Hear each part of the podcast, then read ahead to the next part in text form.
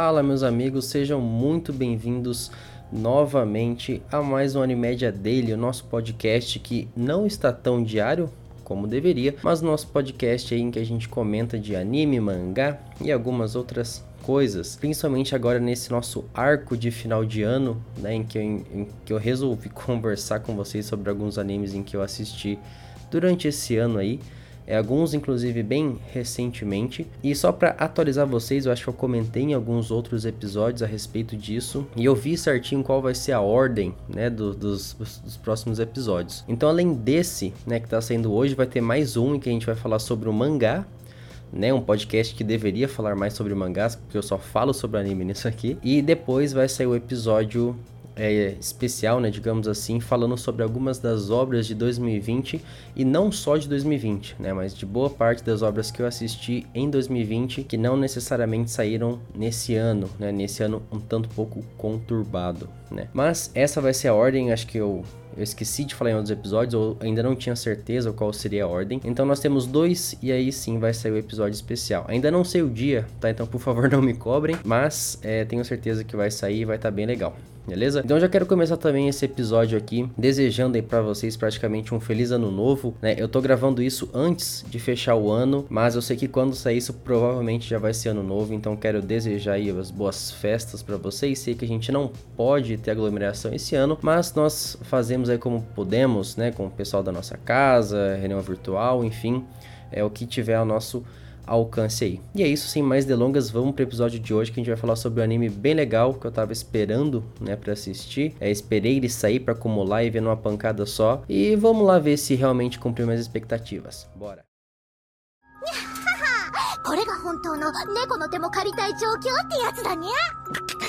E hoje, em um dos últimos episódios do ano, nós vamos falar sobre uma obra que me chamou muito a atenção quando eu vi o primeiro trailer né? Ela é uma adaptação de mangá, é, mas enfim, eu não conheci o mangá, também não fui atrás de ler, né? Já que ia sair o anime, eu prefiro assistir o anime, né? Sou um pouco mais tendencioso a assistir anime. É, então esperei realmente sair o anime, esperei sair todos os episódios para realmente ver né, a obra aí, ver se eu realmente curtia. E hoje a gente vai falar sobre Tonikawa Over the Moon for You.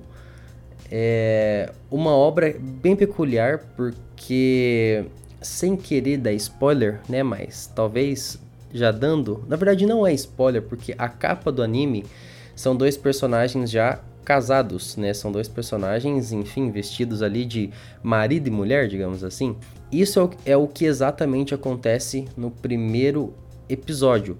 Então, assim, é, existe, claro, uma história por trás disso que eu não vou entrar para não ter muito spoiler, mas esses personagens se casam né, no primeiro episódio. Então, assim, é um anime de certa forma bem diferente porque ele sai um pouco daqueles. É, daquele clichê dos personagens irem se conhecendo para depois às vezes ter um beijo, para depois às vezes eles começarem a namorar, para depois, enfim, ter toda a, aquele trâmite né, no meio ali, de enfim, algumas pessoas é, interferirem no relacionamento deles, enfim.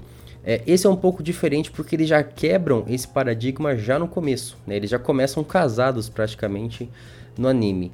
E o anime é basicamente o um insumo do anime, né? Para as coisas acontecerem, é como esse casamento deles vai evoluindo conforme os episódios, né? Porque eles praticamente se casam sem se conhecer, né? Basicamente isso, a história chega a esse ponto. Conforme os episódios vão passando, eles vão se conhecendo, conhecendo a história um do outro, né? Basicamente isso. E vai gerando, igual eu comentei, isso geraria o insumo ali para para acontecer é, o anime. É interessante que existem outras heroínas, né? Vamos, vamos chamar assim, a lenda principal é com quem o personagem se casa. Então nós estamos falando da Tsukasa e do Nasa, ou NASA, né? Na verdade tem um, tem até um trocadilho com o nome dele que se refere também à NASA, né? A agência norte-americana lá, agência dos Estados Unidos, que eu acho que todo mundo conhece, eu não preciso ficar falando disso. É, e esses dois personagens, eles se casam logo no começo, enfim, é, começam toda essa história aí que eu já comentei. Eu, já dando um comentário, um overview do anime, eu não tenho certeza se eu assisti esse anime de forma correta ou se realmente ele não me pegou logo no começo, ou enfim, é um anime que não me entreteu o suficiente. Igual eu falei, eu rushei ele, eu assisti os, os 12 episódios que ele tem. É, eu talvez eu, eu, criei uma expectativa muito grande porque é basicamente o estilo de anime que eu gosto muito, que é comédia, romance, enfim, slice of life, né, se a gente puder falar um pouco disso também. Então, assim, é basicamente o tipo de anime que eu adoro, que eu amo, enfim. Então, acho que eu criei uma expectativa muito grande, porque eu vi muita gente falando bem. Vi que a nota final dele, né, hoje, atualmente falando, a nota dele é 8 no My Anime List. E para um anime de romance, nota 8, consideravelmente boa, né, visto que geralmente fica na casa dos 7, 7,5 ali. Então, assim, eu realmente fiquei animado para assistir, mas eu sinceramente não achei tudo isso, tá? É, igual comentei, as heroínas que aparecem é, durante a história, elas praticamente não vão ter tanta relevância porque não vai existir uma competição entre elas, né? Então é um anime que não vai ser harem, por mais que apareçam muitas heroínas e aparecem, tá? Podem confiar em mim que aparecem. Não vai para lado de harem, não vai para lado de rotas, enfim, porque o assim já tá premeditado ali quem vai ser realmente a escolha, porque até eles já estão casados, né? Então tem como mudar muito isso aí.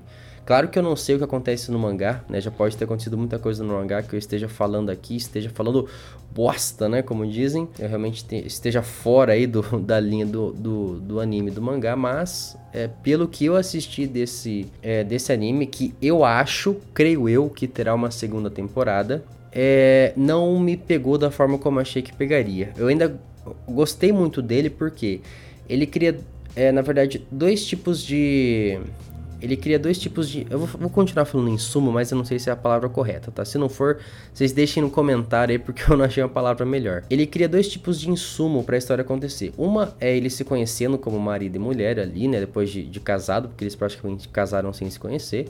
E o segundo é que a ela é, faz uma alusão muito grande a ela ser uma princesa é, que retorna ao castelo da lua, né? Na verdade tem uma, um, uma certa história, uma mitologia por trás disso, e eles querem meio que é, transformar essa história em realidade, né? Como se ela realmente fosse essa princesa. Eles não deixam isso explícito, é um anime que corre com essa dúvida durante todo o tempo. Né? Ela é uma princesa mesmo, ela não é uma princesa. Apesar de que no final ela realmente dá muita bola fora, digamos assim, né? Dá muita, muita indireta de que ela realmente é essa princesa, de que ela realmente participa dessa parte da mitologia, né, digamos assim, desse folclore japonês, digamos assim. E o, e o NASA é, não sabe disso ainda, na verdade. Eu acho que algumas pessoas sabem, mas ninguém veio ainda expor isso, né? E eu acho que é por isso que talvez o anime tenha uma segunda temporada aí.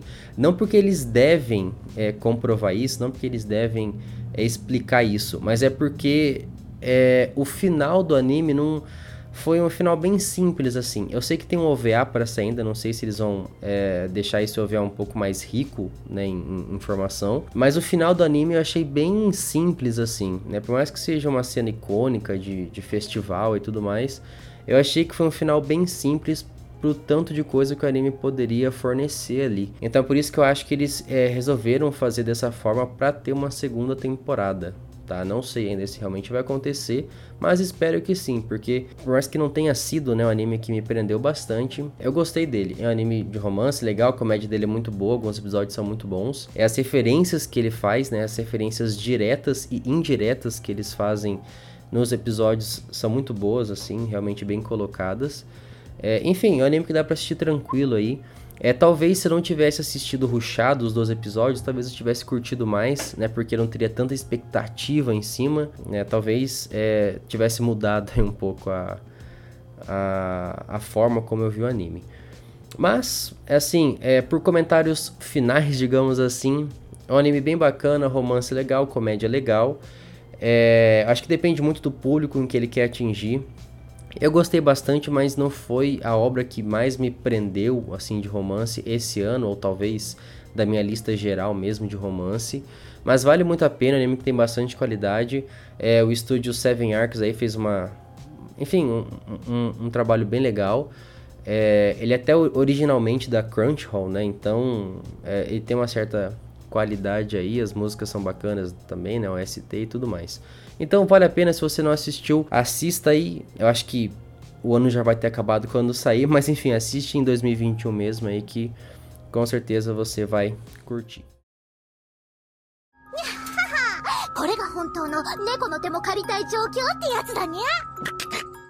E é isso, galera. O episódio de hoje vai ficando por aqui. Agradeço a todos aí que estão acompanhando né, os episódios, que estão acompanhando o site da Animédia, né? As notícias aí que voltamos a postar, vai ter review agora também. E já deixando um aviso, caso você queira se tornar um autor da Animédia, vou deixar um link nesse post também, né, para você mandar seu formulário, para você entrar em contato com a gente. E caso você realmente queira, né, e colocar o, um pouco aí das suas ideias na Animédia, seja postando notícia, ou seja, realmente fazendo review de anime, é só entrar em contato com a gente, que a gente tem muito interesse. Inclusive, a gente também tá fazendo um plano para ter trabalho remunerado em relação a isso, tá? Claro que a gente não vai conseguir lidar isso como um emprego, mas a gente vai é, conseguir remunerar os autores aí, quem contribuir para o site é, de uma forma bem bacana, beleza? Então é isso, eu desejo que você tenha um bom dia, uma ótima semana e um bom 2021. Valeu, galera!